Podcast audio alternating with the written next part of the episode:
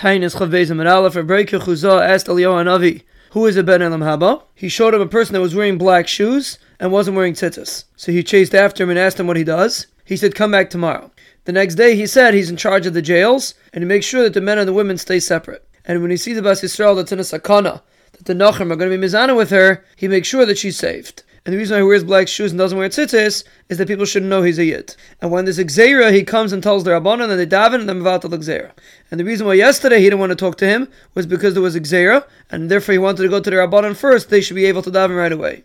Then he showed him two brothers. He said they're also bnei elam haba, and he asked them what do they do, and they said we make people happy. And when we see two people in a fight, we make sure they make shalom. The Brisa says you're masriya b'chol makam on shidafain, yirokin, arba, and chosel, and a chayira. Rabbi Akiva says on Shidafin and Yerokit, even a Kolshu.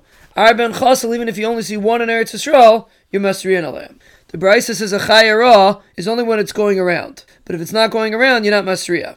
What's considered that it's going around? If it was seen in the city, it's considered that it's going around. In the field, it's not. By day, it's considered going around. By night, not.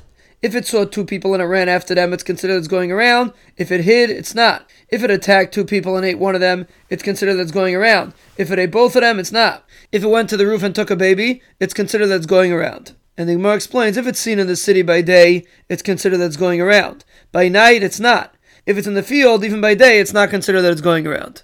And the Gemara explains if it's a field that's samach to the agam and it stands in one spot, then it's not a problem. But if it's a field that's not samach to the agam and it stands in one spot, then it is a problem. And in the agam itself, it's only a problem if it actually ate somebody.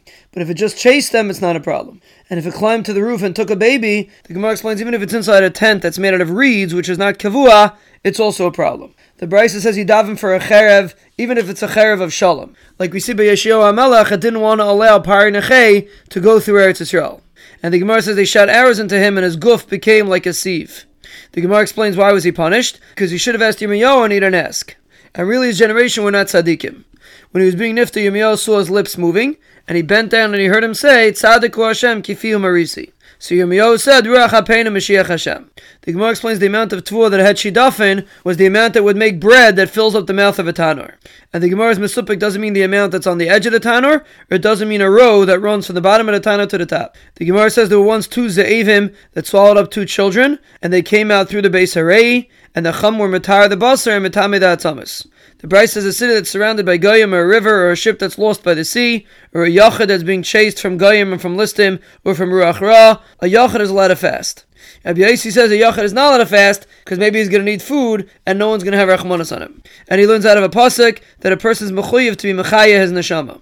The Gemara explains the Chama disagree with Shimon HaTimni hold you're not masriya on a dever at all.